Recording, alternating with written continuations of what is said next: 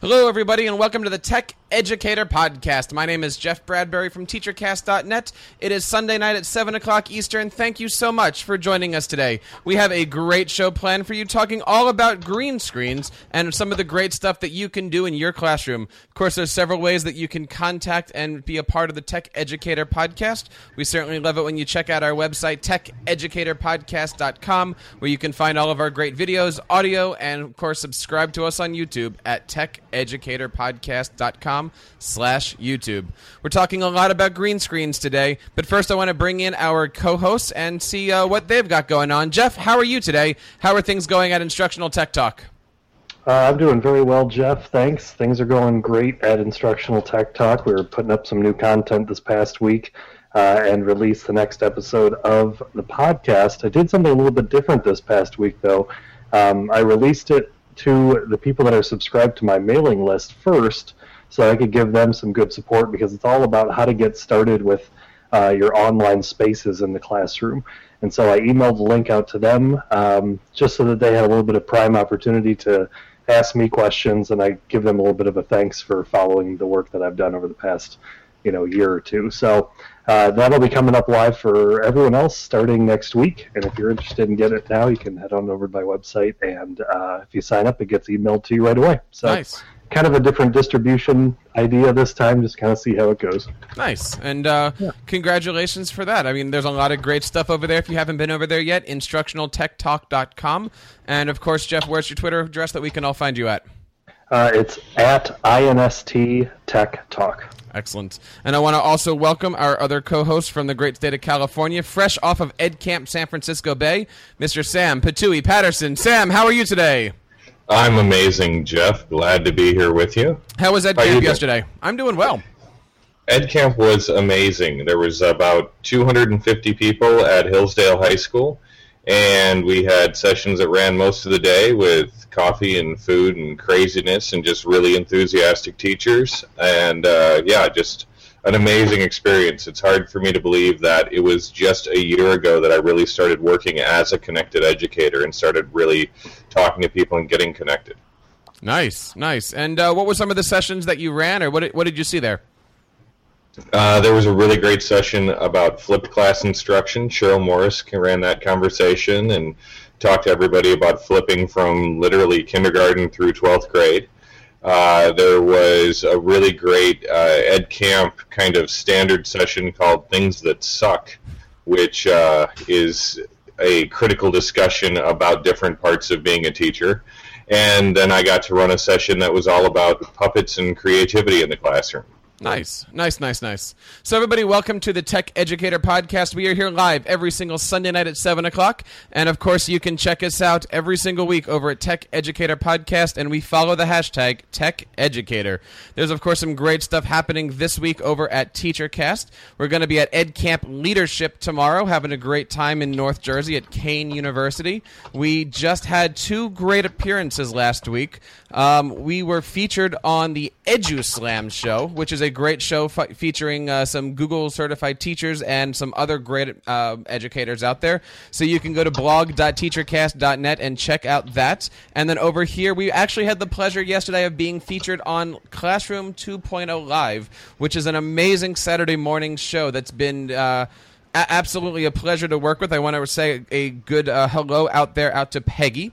And uh, Peggy was awesome to me the last two weeks trying to get us all hooked up for there. But we did about an hour and 20 minutes or so of what is Teacher Cast, and she let me talk and talk and talk. And so I want to say thank you to them. You can check that out over at blog.teachercast.net, and we have all the videos up there as well, and all the links, of course. So another big thing happening in the world of Teacher Cast. Let me see if I can get over here. We now have 335 subscribers on our YouTube channel. So thank you so much for that. Uh, teachercast.net slash YouTube YouTube. I think it was this time last year, Sam, uh, last week, Sam. We only had about 210, so we had a lot of people coming in here to teachercast.net/slash YouTube and subscribing to our videos and our podcast. So thank you so much for that. And the other big news is that we now are officially on iTunes in one more medium. We now have an iBook, teachercast.net slash iBook, and you can download the free TeacherCast book to go along with your TeacherCast app and of course, all the great stuff happening here at teachercast.net. So, uh, I, Sam, I think that's everything that we want to talk about. And um, is that everything, Jeff? If I remember correctly, there was some some conversation last week that you've got an update for us from. What what do you what do you mean? Uh, what, what is it? Project Brad Baby is actually Project Brad Babies. Uh, uh yeah, uh, I, I, guess we could have mentioned that because we mentioned that on the show yesterday. La- last week, uh, Waka actually got me into talking about uh, a little bit of my personal life here, and we mentioned that uh, hashtag TC Baby Chat is on and alive, and uh, my wife and I are expecting a, a, a beautiful addition to our our brood here. But what I didn't say is that it's not actually one baby. We are actually expecting three babies. And uh, so the Edu triplets are on their way. And here is a great picture of all three of them. They're doing well, they're doing healthy, and uh, they have one heck of a heartbeat. And uh, we are 14 weeks into this journey, and uh, everybody's doing wonderful. And uh, that is the update here on TeacherCast. We uh, we're, I hear you're tentatively calling them Mac, Book, and Pro. Is that true? um, I, I am not quite sure I'm allowed to call them that, and I will definitely make sure now that my wife does not hear this, um, Sam. But uh, we we. We well, we're actually yeah. right now. If you really want to go with it, Sam, they're MacBook and Air because they're very MacBook very tall. Air. Yes, so, I, I think you should name them Google Yahoo, and Microsoft. and I'd like to introduce our guest for the day, uh, Mr. Richard Cleveland from Naked Ape Prod. Richard, thank you for joining us. How are you? I'm doing well, man. Thanks for having me again on the show. And uh, talk to us a little bit about yourself and tell us everything about uh, Naked Ape Prod. Well, Naked Ape Productions is a company I formed a couple of years ago, and we started with a comic book and geek culture show called Between the Pages, which we are happy to say is going into its third season come this September, and we're really uh, excited about that. We are also going to do the very first official season of Popcorn Lobby, which is a show about movies and talking about movies and discussing the ins and outs of going to movies and the movies that we see. and then, of course, we are starting starting a brand new show in October called Amazing Plastic. There's a brand new community that's been started on Google, and that's all about the art of scale model building. So it's a lot of fun and a lot of good things happening. I, I, saw your Google community, which if you haven't signed up for that Google community, please do, Sam. We want to make sure that we put that on our show notes here, which is going to be techeducatorpodcast.com slash 23. Are we on, or is this 24, Sam? Or 24. 24. 24. TechEducatorPodcast.com slash 24. Um, there was a picture there, Richard, of the adams family hotel or house. Did I did I see that uh, right? That, the Munsters. Munsters. the okay. Munsters put up by uh, one of our members on the on the forum or on the community uh, is doing a complete uh, setup of the living room from the Munsters, which is a commercial kit that you can buy. And he's just gone the extra step by making the fire glow and doing the little candles, and the TV even flickers like you're watching television.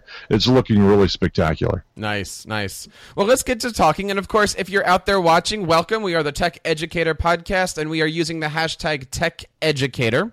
And uh, on Twitter, we are Tech Ed Show. So if you have any questions for either of us or anything that you'd like to have Richard talk about, um, please let us know. We have Jeff and Sam here who are manning the uh, the Twitter feeds as we go through today. And I want to say thank you everybody out there for the baby congratulations.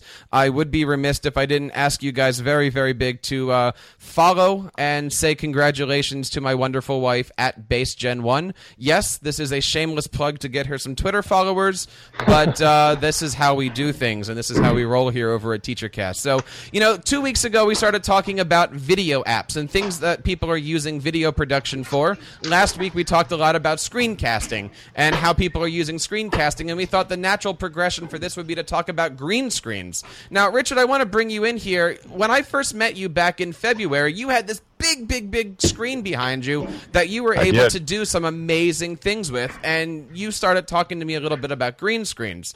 For mm-hmm. those of you out there who are watching who don't know yet, what is a green screen? How does it work? And uh, give us a little basics of you know the, the, the science behind it. Well, the science behind green screen is basically taking one color and eliminating that from your video feed. So in the case of green screen, you're eliminating the green in the in the background and you're replacing that with another image, whether it be a picture or a video or something along that line. Uh, most popular in Hollywood are both blue and green screens. Green works much better in the digital world than blue does, but blue had been used primarily in the industry for many, many years in Hollywood uh, before the advent of digital uh, came along, and they still use blue from time to time. And is this something that is easy to do, or is is this something that's run by a program, or is it done in post or live, or how does one achieve this in a perfect situation? Well, you can do it actually all the ways that you mentioned. You can do it live, you can do it in post, you can do it you can't do it in pre, of course, but you can do it live and you can do it in post, usually with your software or the hardware that you're using. Uh, in the case of internet broadcasters like you folks, uh, most people are doing it uh, usually in post um, because they're doing the editing and they want to be able to put the images in behind them or put it beside them in the blank space that I seem to have right here. Um, but uh, yeah, you can you can do it uh, that way. But some programs out there now are allowing you to do it live, so you can bring in the image, and it's all a matter of layering that image. So your camera is on, on a layer that is on top of your green screen if that makes sense. So you really are thinking of video like Photoshop, much as a, a 3D image, will you? Because you, like you said, layer absolutely. on top of layer. Yeah, absolutely. Now we're looking today not necessarily in the green screens that you see in Hollywood, but we're mostly going to be talking today about ways that the educators out there can use green screens in their classrooms. And I've seen this done a lot with film clubs, but is it easy just to grab a bunch of green paint and spack it on a wall and boom, you have a green screen? Or what? What is the easiest way that somebody in a classroom situation can have a green screen project? What I would suggest to anybody wanting to put this into a classroom is start small. It's easy to understand the concepts of what green screen can do for you. It's a whole nother matter to master those concepts. So first and foremost, get yourself a bright green color. I can see that uh, Sam has got a nice little green setup behind him. That's the perfect green. If you're going to use paint, there's a great paint out there. There's a chroma key paint that you can purchase, which is quite expensive, or you can go to Home Depot and get uh, one of the Disney colors, which is called Gamma Sector Green, for about 25 uh, bucks a gallon. And to be perfectly honest with you, that's the better way to go in my mind because it goes on nice and flat. You can paint the wall if you want to paint the wall, and now you have a permanent green screen area. Uh, if you want to have a mobile green screen area, then you want to use cloth. And what was the name of that paint again? It's called Gamma Sector Green. Thank you. It is a Disney color on the Behr paint uh, chart. Nice. Nice. Now, Sam, you've recently been working with green screens, haven't you? You've got one behind you there. Yeah, I've been doing a lot of work with on flipping their class um, and been different things with green screen for a while. And what I've done recently is in support of the work I've been doing with puppets. I actually built a puppet theater that is green screen based. So what you can see here is the PVC frame that's holding up kind of a, the front part of the puppet theater, and then there's the taller back part of the puppet theater. So the whole thing makes it so the children can, the school kids, they can stand in between the two and put the puppet up over that front barrier, and you can drop in the um, you can drop in an image behind them, or you can actually use the slightly more complicated two-image green screen setup where you have layer one is an image that's showing up on that front green screen like a desk or something like that, and layer two is the background, or it's actually layer three, and layer two you make you know the student image in between the two.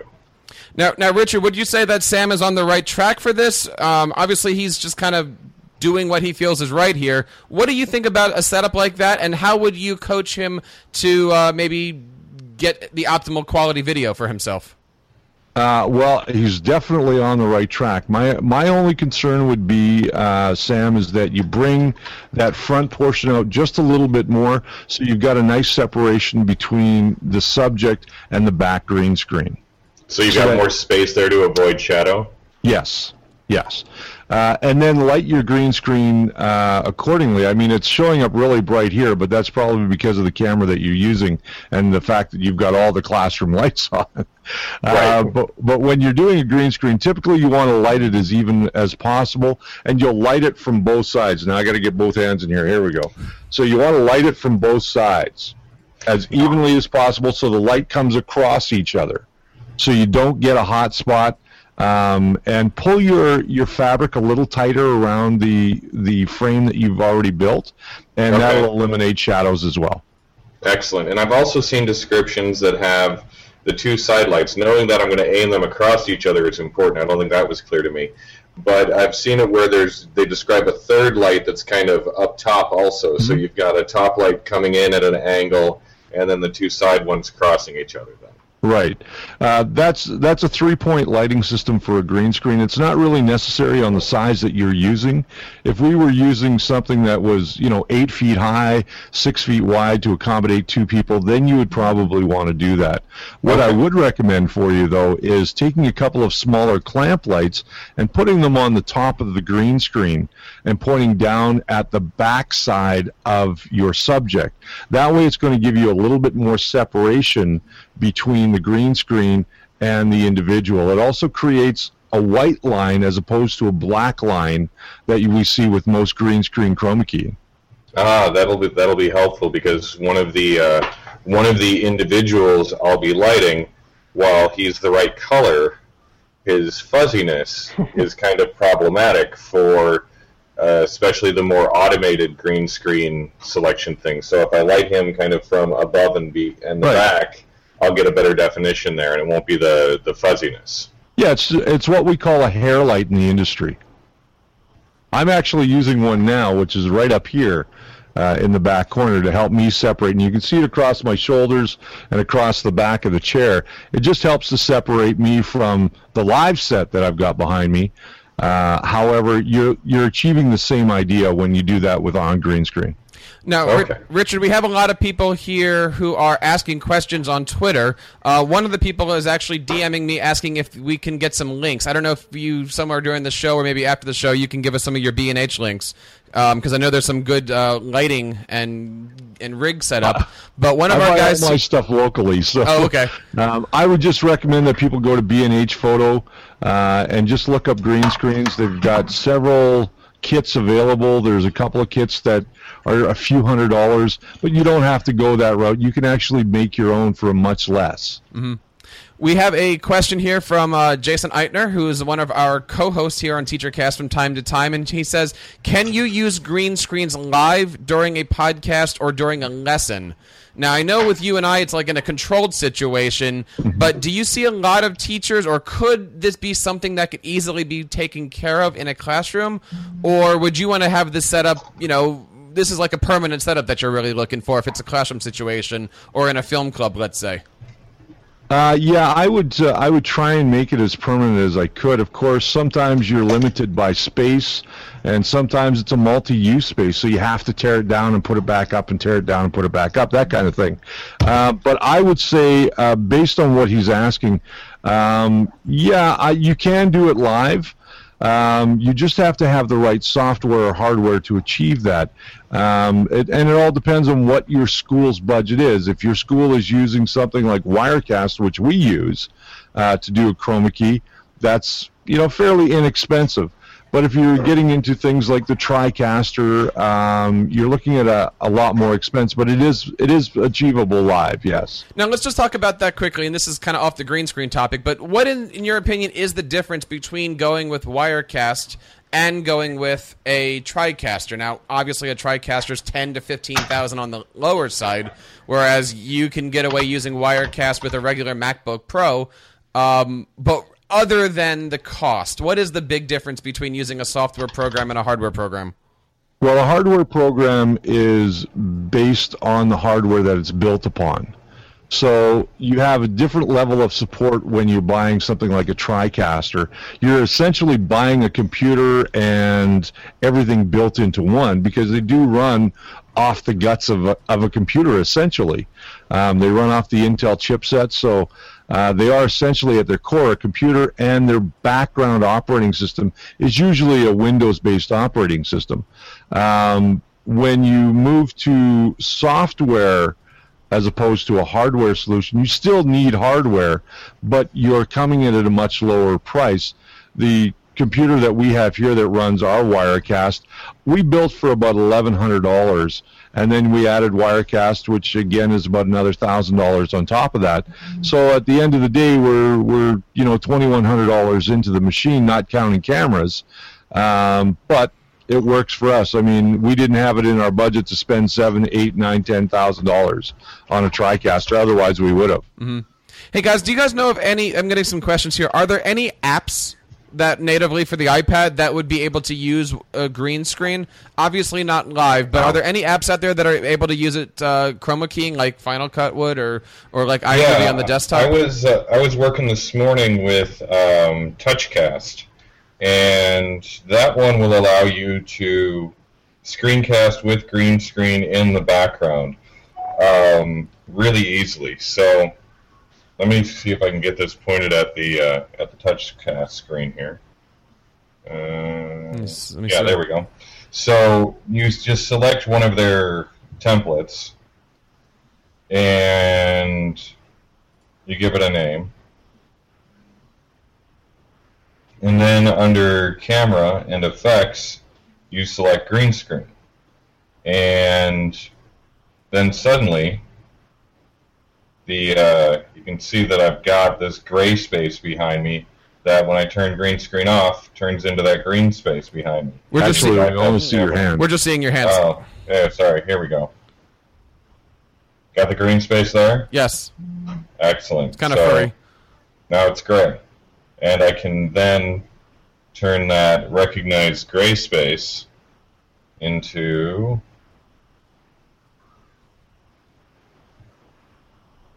a familiar TeacherCast logo. Hopefully. Trying to get everything to work together here.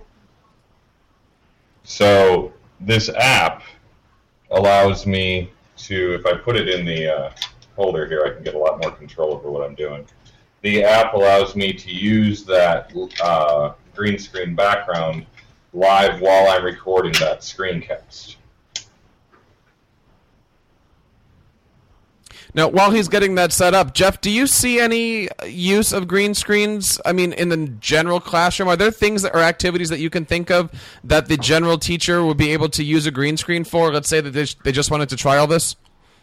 You know, that's a great question. And as we've been kind of talking about the more tech side of it, I've been feeding that kind of discussion on our Twitter feed at the Tech Educator hashtag. Um, you know, I think it's really it's really going to take some thought, but I think there's a lot of interesting applications. Uh, Kate Baker, who's on Twitter at KTBKR4, uh, has suggested a couple of interesting ideas, like virtual field trips might be kind of cool. Um, you know, and as also a neat takeaway for kids to be able to be, you know, at a location or something that they've got taken a virtual field trip to using the green screen background. Um, also, maybe some sort of broadcasting techniques. Obviously, you're going to be learning the intricacies of green screening, but more like maybe in an English class where they're giving speeches, you know, if they're doing different kinds of speeches, like maybe weather reports, as Kate had mentioned, or um, something that's more specific kinds of delivery of discussion, might be a really interesting way to kind of make it come to life a little bit more and have them focus on um, some of the more practical applications instead of just getting up in front of the class and speaking. So, another way that I think that we could use it is, you know, what, what you've just talked about there, Jeff, is just kind of taking the standard format of a presentation and adding a more situated element to it. So even if they had produced, say, a PowerPoint, then to put themselves in front of that PowerPoint, delivering that PowerPoint, so you have everything that you would have in their presentation, but instead of standing up in front of their class doing it once, they record it presentation style using the green screen. They're in front of their own work. They're in front of their PowerPoint. They're in front of their Minecraft mission project. And as it goes through, they explain it. One of the things that the TouchCast app allows them to do is they can actually put a um, a script that will auto scroll for them. So they can show what they're going to present, they can plan what they're going to say in their presentation, and then they put the image behind them and they read their script that they've read, written for presenting. So it'll actually walk them through the presentation process and sharing that material. That's really cool. And kind of going even along with that, with taking it one step further, Peggy George on Twitter just said she thinks that green screening would be really great for kids to be able to narrate the classroom activities on the screen. So maybe do a feed of what's going on in the classroom, take that, and then use that as your green screen material and have the kids narrate what they're learning, what they're doing as an activity. And that's a really great reflection tool for the kids themselves to really reflect on what they're doing in the classroom each day. We have a very, very uh, busy um, chat tonight. I noticed, guys. This is really, Yes, really cool. just- it's been fun to keep up with. Uh, Thanks for everyone. yeah. Thank you so much for the feed. everybody joining up. Now, Richard, let me talk a little bit about what it takes to put this together. We talked about the screen and Right. such, but we didn't really talk too much about cameras. Now, can a school district get away doing green screen? Now, again, I'm not talking about the recording necessarily, but if I just use my iPad camera and I wanted to shoot a a set that I have a kid doing like a weather report, let's say, in front of a green wall, is an iPad camera enough? Can I use a webcam? Do I have to go out and buy a thousand dollar Sony camera? What kind of camera equipment would a classroom teacher need? Now, again, let's talk classroom teachers here, Richard. Okay. Um, iPads, I'm not familiar with the use of green screen with iPads, so I can't really comment on that. However, uh, we have used it successfully here in my studio with uh, webcams. We've used it with consumer grade camcorders, um, and we've used it with with high end professional uh, camera equipment. So yes and yes, uh, in answer to that question. Um, on your budget, it, you know, it all depends on really where, what, how deep you want to go.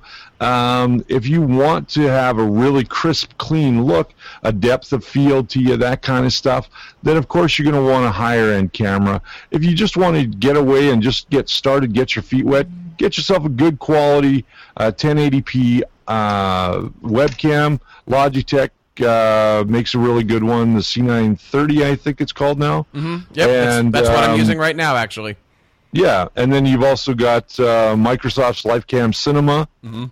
um, or the studio version. I prefer the studio version over the Cinema um, because you can mount it uh, directly to a tripod. It already has a tripod mount built in, or a tripod thread built into it. And so does the C920 or 930 here. Oh, the 930 has that now as well. Yep. Yep. There you go. Now, an, Um, an iPad, Richard, does have 1080 resolution, which is the same as these webcams. Yes. Does that mean the aperture is going to be different? And and does that matter? Or Well, you got to understand you're using a completely different set of optics when you're using an iPad as opposed to a webcam or a camcorder.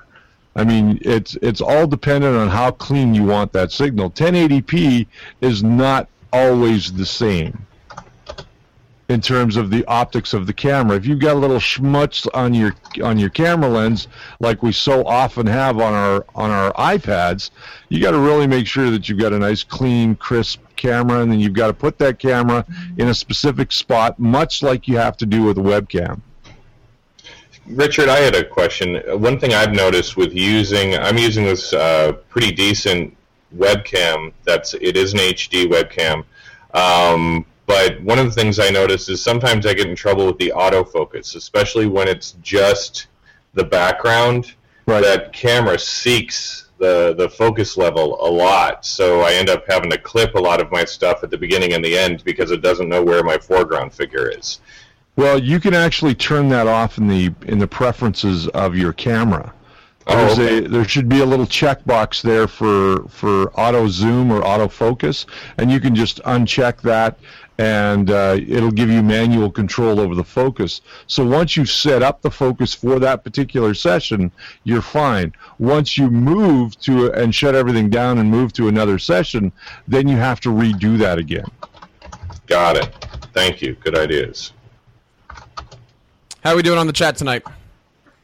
Chat's awesome. Uh, we're having people discussing uh, some of the camera options now that you guys brought up uh, the camera solutions, and people are just kind of asking questions about different uh, cameras.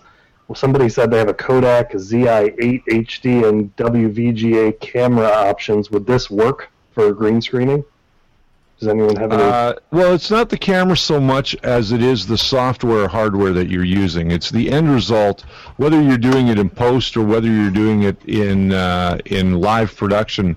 It's not so much the camera is the issue; it's more the software and the other tools that you're going to use. okay. The uh, Kodak ZI8 HD is one of those flip style pocket video cameras.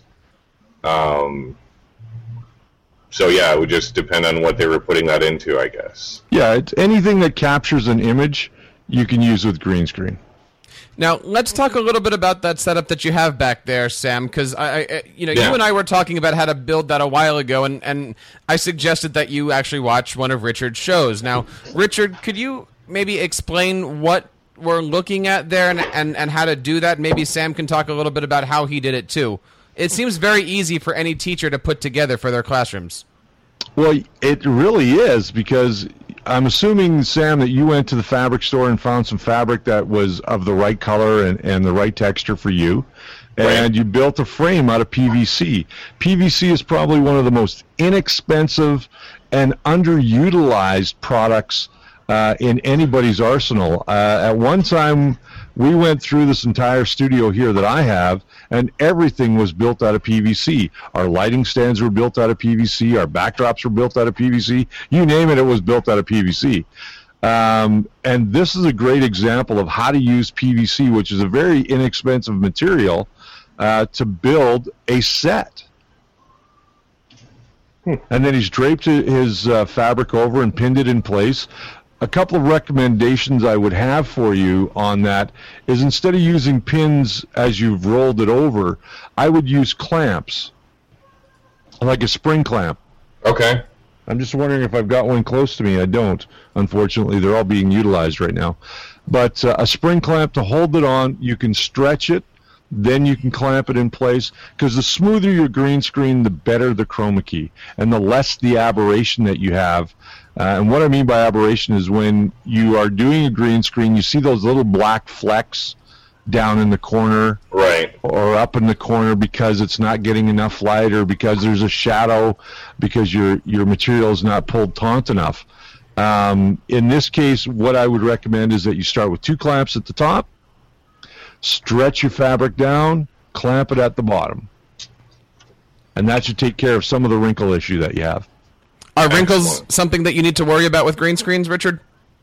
They can be, depending on the software that you're using to, to do the chroma keying.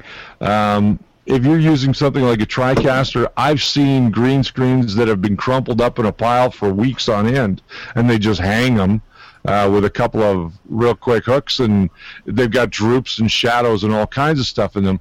But the way that the TriCaster is set up, that doesn't matter. Now I know But in software, you have to worry about that a little bit more. Now, a few years ago, before I got into you know more like Final Cut, there is a pro- product on the shelves even at Best Buy called Pinnacle, and it's a great little PC-based software for video editing. I highly recommend it for anybody who's getting in. Usually for PCs, you've got two different options. On the lower end commercial market, you've got Sony Vegas and you've got Pinnacle, and maybe you guys can can fill in a few more here, but that's before you get into the. Uh, the the Adobe Premieres and stuff like that. But you know, it's about hundred dollars, and usually if you spend about hundred and twenty bucks or so, you get their Ultimate Edition, and that's what I was actually buying year after year after year. And every time I would buy their Ultimate Edition, they actually gave me a free green screen every single year. So I've got these really nice green screens, and you know, the concept of just taking these green screens and putting PVC around it it, it's almost it's too easy sometimes. I mean, any elementary teacher who really wants to try some neat technology out can easily put a, a PVC screen together, put their put their green screen over top of it, maybe try it with an iPad and see what happens. I'd guess. Jeff, would you Well- recommend that for any of your teachers? Just just going out and trying things. Absolutely. I mean, I think that's one of the nicest things, and it, you know, it totally depends on, I guess, the climate of your building, but especially in ours, we really love the opportunity for teachers to be able to go out and try something. I mean, we've had teachers say, hey, if I go out and buy a can of whiteboard paint, can I paint one of my walls in my classroom? Well, absolutely. I think that's awesome. Why wouldn't you try something like that? The worst that happens is you paint over it because it didn't work right.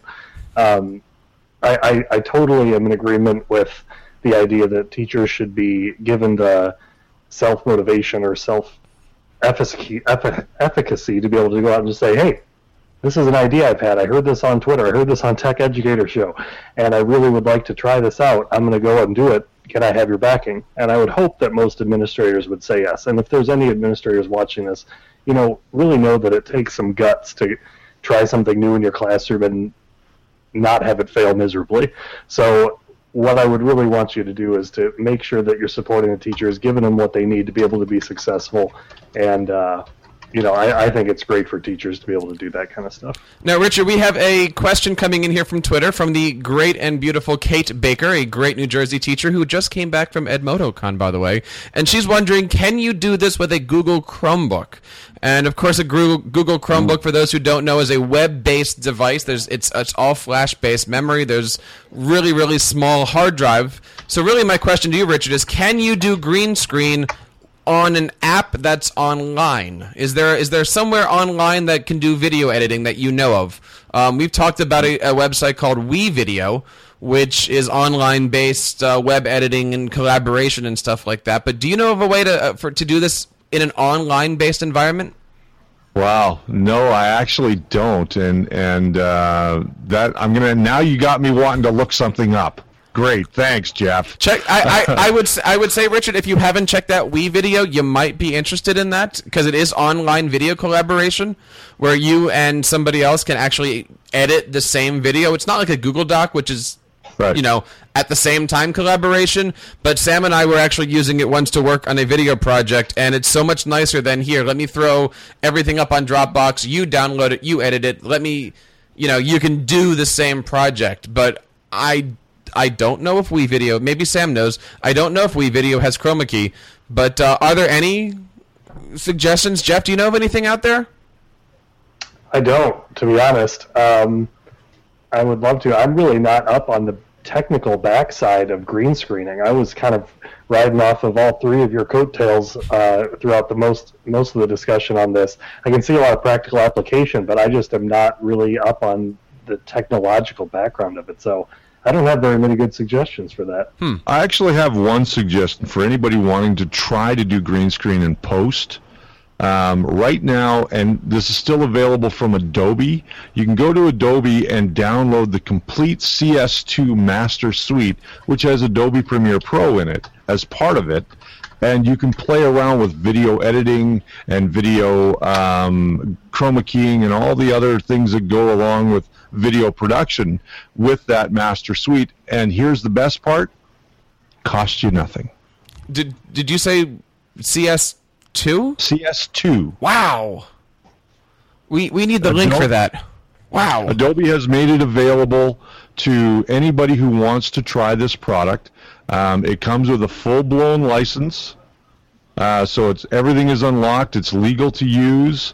Um, Adobe has changed the way they do things now. You don't normally go out and buy commercial software from them anymore. They're going to a rental system uh, where you basically rent their software, but you can get CS2 as a full blown download. And I recommend it to anybody who's getting into video production to kind of get their feet wet with the Adobe products on the PC side anyway. So one of the things that's a really great tip. Um, I've been in several workshops these past couple of weeks with teachers where we've ended up talking a lot about green screen and looking at different tools. And some of the most popular and accessible tools for teachers to do green screen include iMovie, which comes native on the Macs. Right. And on the PC side, they're looking a lot at Camtasia. And both of those are um, the remove background color style uh, green screens with some pretty good results. The people I'm seeing who are doing the best work, though, are using something like Adobe After Effects and doing masks where they'll actually mask the subject in right. order to be able to do a much more exact, um, a much more exact pairing of the green screen and not worrying so much because so often they um, I forget what you called it, Richard, but the static that shows up is you know at the, The top of the picture. yeah. The aberrations, yeah, that's at the top of the picture or the bottom of the picture. So by using that green screen mask, they get much more uh, exact work. Right. Yeah, I, I, recommend anybody go down and, and uh, on the P. I believe that it's also available on the Mac platform as well, the CS2 uh, Master Suite. So just go check it out at Adobe Downloads and uh, just type in CS2 uh, free download, and I'm sure you'll be able to find that in your uh, Google search. I uh, want to give a big shout out to Marlon Ning, who's actually watching us from Hong Kong right now, guys. Nice. Oh wow! And so, hello, Marlon. I, I don't know what day, time, or uh, anything about that, but that is really, really cool. And of course, if you're interested in uh, subscribing to our shows, you can at teachercast.net slash YouTube, where we have all of our great TeacherCast products. And of course, teachercast.net slash iTunes. We are doing uh, extremely well in keeping you up to date with the latest and greatest in technology as we go through.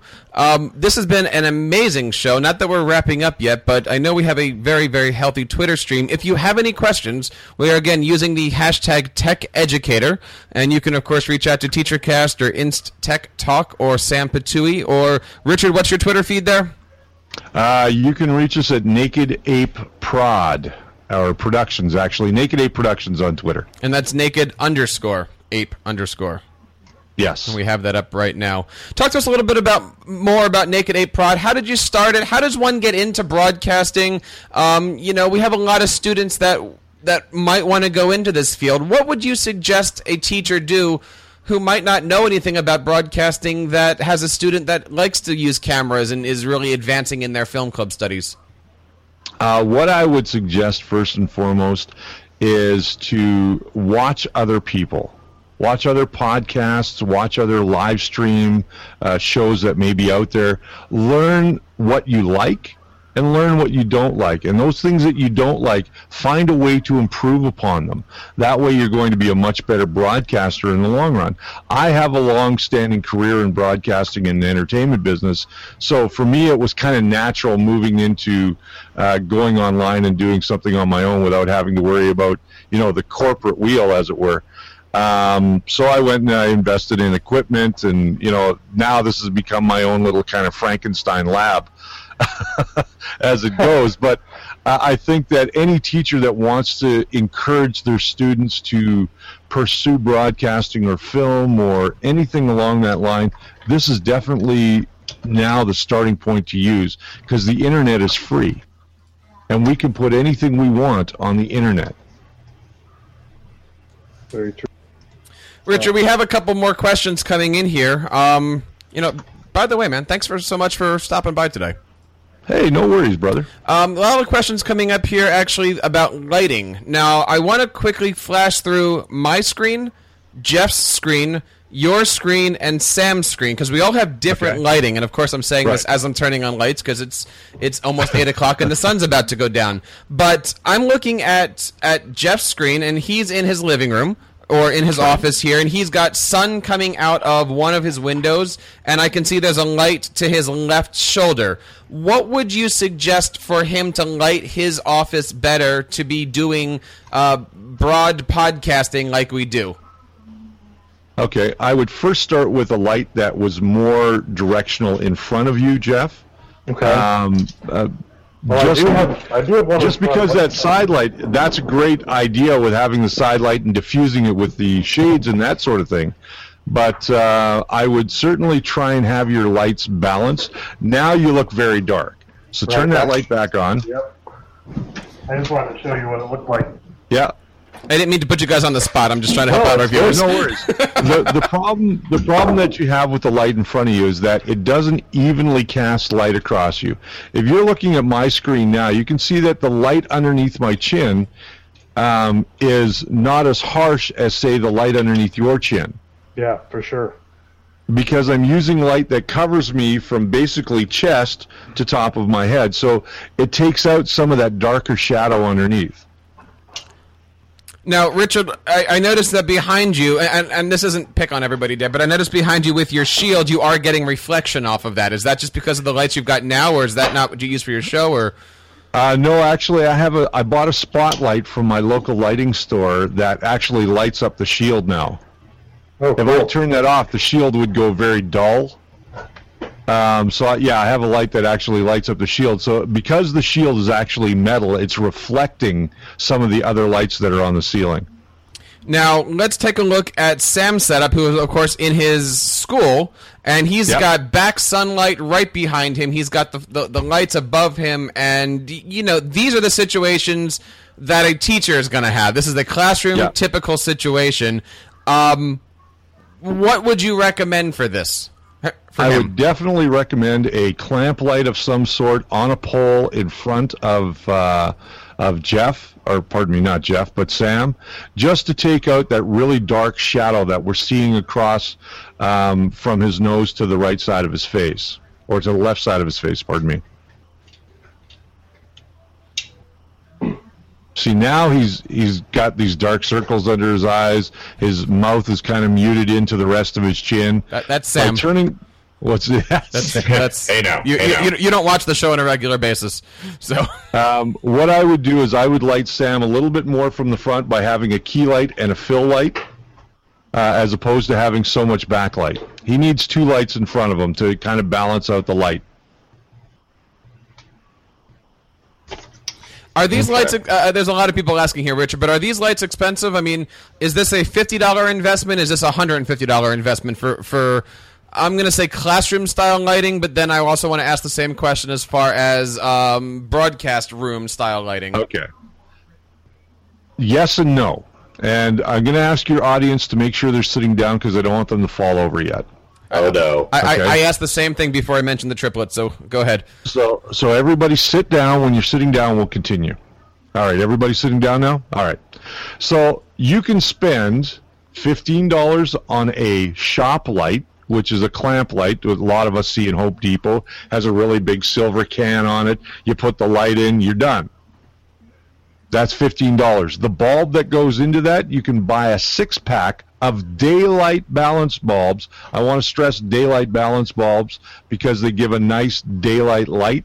All my lights in here are daylight balanced. That's why I have no yellow casting on me. Um, as opposed to Jeff over at the front end, who's using a tungsten bulb, which gives him more of a warmer look. Hmm. Interesting. So by buying these cans uh, or these clamp lights or shop lights, whatever they're called in your local hardware store, um, they're about ten to fifteen dollars a piece. You get a you get three of those, so you're looking at forty five dollars in fixtures, and you buy a six pack of bulbs for ten bucks. So fifty five dollars, you have a complete lighting system for doing any type of internet broadcast or picture taking. Awesome. Or Or, or puppet shows. or puppet shows. no, I'm, I'm just thinking if we're all sitting down, we're not sitting down for forty-five dollars in lights. Or yes, or you can spend thousands of dollars on things like Kino Flos, LED lighting. Um, Kino Flo is a brand of, of lighting that is typically used on a lot of stages, a lot of uh, television sets. They use it, and on a lot of film sets. Nice. Um, and these can start at about four to five hundred dollars a fixture. Wow. and really all they are is a uh, believe it or not but a garage light that is in a different fixture that has two fluorescent bulbs in it with some big barn doors on either side. So, if I'm reading between the lines here, Richard, you would say that the teachers who are going out and spending 45 bucks to get her done, as long as they're doing the daylight balanced bulbs, really aren't going to be noticing a giant production value difference in the work they're producing for and with their students. Uh, yes and no. I mean that that question, depending on what they're doing. If it's just one individual sitting there in front of the camera, three lights is perfect. And forty-five dollars or fifty dollars in materials to get the job done is fine and dandy. But if you want to have a larger group of people, you're going to need more lights. Uh, do you want lights that throw more? Of course you do. Uh, in here right now, on me, I have one hair light.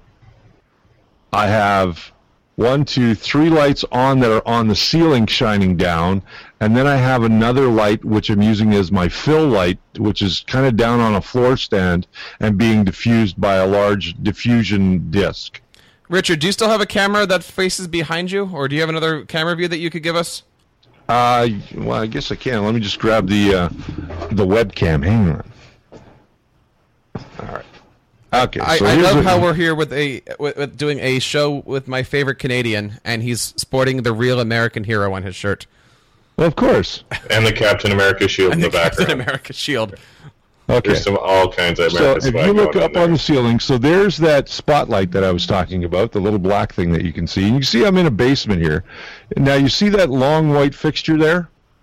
Yep. That is a garage shop light, which I picked up at Walmart for ten dollars, and I think I paid another ten dollars for a two pack of bulbs, uh, which, here's the key, are daylight balanced. Okay, so they match all of my other lighting, and if you look up here, you can see that, see that can right there with the clamp. Yes. I've Yep. made my own diffusion to go on top of those. Um, but uh, yeah, that's just a, a fifteen dollar clamp light. Well, they're fifteen dollars in Canada, so they're much less at, at Home Depot in the U.S. And all that's in there is a daylight balance bulb. Now over here, you see I've got this big diffusion disc, and that is my key light or my fill light, pardon me. And all that's doing is it's just bringing in a little bit more color into this area of my face and not making it so dark. That makes sense. And uh, we, we we adore the Boba Fett behind you. Oh, thank you. And the mess that is going on in my studio right now. I'm building models, I'm designing shows, I'm I'm filming stuff. It's it's pandemonium here. So on the the amazing plastic community, to ask a question that's totally off topic, are you getting into? I mean, it would seem like with the advent of 3D printing, this would be a very exciting time to be doing modeling. Uh, yeah, we are going to be talking a little bit about that as as time permits and as we have some of the community members share what they're doing with 3D printing. But typically, what we're looking at is the hobby of scale model building. Um, so you go out to your local hobby store, you buy yourself a kit, and you start putting it together. Well, if you've never built a kit, and in in a lot of cases, younger people haven't done that. Um, we're giving them the opportunity to learn from some experts. We have some great guys that are definite experts in the industry of, of scale model building. They build models for a living and charge anywhere, you know, from uh, you know nine to a thousand dollars all the way up to fifty, sixty thousand dollars to have a model professionally built. Nice. See, so if I had had access to a community when I was like 12 building models of the IRS building on fire, and someone had said to me that could actually be a living, you know, that that could have been a game changer. So that sounds like an exciting community to be part of. You, Awesome. you mean there's a chance that we wouldn't have Waka in our lives? no, just Waka would have like a nicer set. I think. You know, I'm he was inevitable on some level. I'm sure. Wait a minute, we're talking about Waka's set now. I think that's acceptable. I'd like to uh, do our little wrap up now. Jeff, there's a lot of great stuff happening over here on the show. I want to, of course, give a big shout out to Peggy, who was right on the ball here with all of these links. Uh, Jeff, they're throwing out a ton of iPad apps. Do you want to do a little recap there, or can you show us, share with us what they're talking about? Uh, I remember Peggy talking about Veescope. To be honest, I just got back in the feed, and uh, my whole internet society has been destroyed by Comcast here. So, Well, uh, she's talking about. I, I can I can swoop Thank- in for the save here. She's it. talking a little bit about green screen movie FX, and one of the users at EdCamp uh, SF Bay yesterday downloaded this during lunch and was using it after our green screen session, and he was pretty quickly able to do a. He took his lunch wrapper and he put it in the middle of Morro Bay virtually. I was like, wow, virtual pollution. That's cool. Um, but it actually looked really good, and he was able to do it on the fly on his uh, tablet. What I showed earlier was TouchCast, and that seems to have a pretty good green screen ability to it. Uh, I'm not sure if there's a Veescope full. Um, will allow you to shoot the green screen video with iPad. That's the other one that Peggy put forward. I had not looked at that one yet. But yesterday I thought, oh, there aren't any apps that do green screen on the tablet. Well, now we know of at least three, which means there's at least 25, which means by tomorrow there's going to be 150. um, so I think that's the kind of thing that we can expect to get better and better. But what we have to do as teachers is ask, okay, so what difference does it make if I have the ability to go live green screening? What's that going to get for me? Um, I see a payoff as a teacher if it means I don't have to do post production work because I love video as a tool for student text creation, uh, student digital media creation, but I know that it, the time to edit can really be a barrier to some teachers and students. So I love the ability to do finite work in tools like Camtasia, Adobe After Effects, CS Studio, but I think that the more we can do this on the fly without interrupting our workflow, without going through it a second time necessarily, the more we're going to be able to bring people into it and encourage, get them enough success that they're willing to go on and learn the more complicated platforms. And just wrapping up, would you agree with that, Richard? I mean, the fact that you know you and I are running this with Wirecast, there really isn't any major editing that we have to do because you know this program that you're out there watching right now, we're producing on the fly after this show, I take it into Final Cut, I snip up the ends basically, and then really just send it up to YouTube. It takes no more than an hour to put together this show. Richard, is is that basically what we're looking at here? By using these tools, by Oh, using yeah. green screen, it really saves all the aftertime. It sure does. Um, but again, getting your green screen right is, is a key element to that. Um, unless you're going to do it in post, and then of course you have a lot more editing time involved in that. Uh, but yes, using uh, using software to do a live show with that has a green screen chroma key ability is always a good thing, and I recommend that to anybody. And you know, being a a um, unofficial sort of spokesman in the Wirecast camp, I recommend Wirecast first and foremost for teachers, for educators, uh, for just about any industry out there that wants to get started, with the exception of sports, because there is a much better product out there for sports. Nice. Richard, I want to say thank you so much from the Tech Educator and TeacherCast community for coming on. Why don't you one more time plug uh, Naked Ape and talk to us a little bit about what you have going on here and how we can follow you? Well, Naked Ape Productions right now is on hiatus, so there's not a lot of, of action going on on the website or our Facebook page. But uh, we are gearing up for a brand new season of Between the Pages, which is coming the second week in September. Jason and I will be back talking about comic books and geek culture and all the stuff that goes along with that. And uh, we are also going to start the first official season of Popcorn Lobby, which is not a general audience show, but we talk about movies and we have a comedian on our panel. We have a couple of other guys that are comic book and, and movie aficionados. So we all kind of get together and geek out over film once a week. And uh, then in October, we are starting Amazing Plastic, a brand new show about the hobby of scale model building. And do you still have a live show Tuesdays at 3.30? Uh, I still uh, do do a show with uh, Stephen Haywood over at the Tech Buzz. It's called Broadcast Now. I'm a co-host on that show. I've been away for the last couple of weeks because I've been on a movie or a television set working uh, on uh, other other projects that are television related. Nice. And, and I would highly recommend that if you have any questions over green screens or any of this stuff, and you can't find it out from the Tech Educator podcast, definitely check out his show like Broadcast Now. Not only are Steve and Richard a you know just wealths of information, but uh, it, it, it's a very good informative show. And that's again what live Tuesdays is it three thirty Eastern or is it three o'clock? Three Eastern? thirty Eastern. Yeah, Three thirty Eastern 3:30 over at the techbuzz.net, and uh, lots of great stuff coming out of there. Jeff, before your internet dies again, where Yeah, could holy what do we have going on this week with uh, instructional tech talk? Uh, well, this week I'm going to work on kind of cleaning up the site a little bit. I'm going to be putting out some new information for new teachers about technology tools that are relatively easy to implement in your classroom.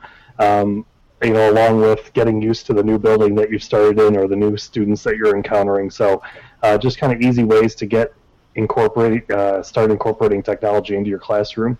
Um, so I'm excited to be talking about that this week. Nice. And uh, Sam, what do you have going on this week with the Patui Network?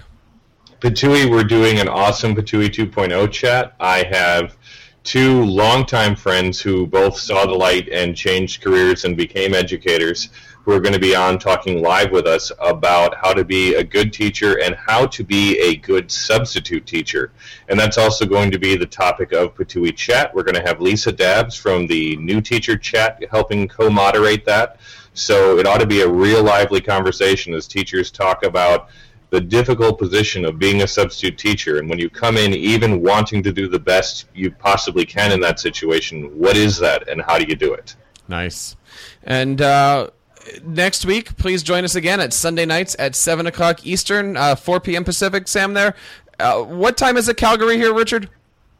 In Calgary right now, it is 6.02, so All it's right. dinner time. So uh, There you go. five o'clock Pacific and uh, four o'clock. I don't know. I'm getting it's it's it's seven o'clock Eastern. Everybody, check us out each and every week. Of course, if you're looking for all of our archives, you can find it right here at techeducatorpodcast.com and this is going to be techeducatorpodcast.com slash 24 and because we have a bunch of people that are looking to see this picture one more time and i'm just giddy as a schoolgirl that is a picture of my three wonderful triplets. So congratulations again to my wife. If you are out there and you want to follow her she is at base gen 1 and uh, I, I don't think a tech edu- w- w- w- wait wait wait a minute.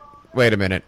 Wait wait. Sam sam Sa- sam what do you No, sam no, bad. Sam's not here. what sam what do you Sa- sam what do you W- Waka, hi. He, How, he went for coffee. Hi, he's only on till 5. uh, Sa- uh, Waka, how are you? I heard Ed Camp was great for you yesterday. There was a lot of people tweeting you. Lots of tweets, lots of pics. I felt like a celebrity. It was very nice. I I hear. I understand that Sam is building a green screen to uh, wash you out of the screen. Is that correct? No, that's the first I've heard about that. He and I are going to have to talk. Uh, how are things there with, with Dewey? And uh, is, is he okay? I, did, was he able to get into Ed Camp? Was he too young? He, he had to stay home. There there were some youngins at Ed Camp, but uh, I left him home. How? And and for those of you who are looking for more information, Waka, of course, can be found at what new website? Waka? No, no, not not not waka waka waka.com. We don't have that one. We do have patue.org, P A T U E dot org. Check it out.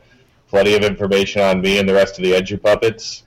More soon. Excellent. And of course, you can check out the Tech Educator podcast at techeducatorpodcast.com. And of course, all of our great archives can also be found on TeacherCast. Download our brand new iBook, teachercast.net slash iBook.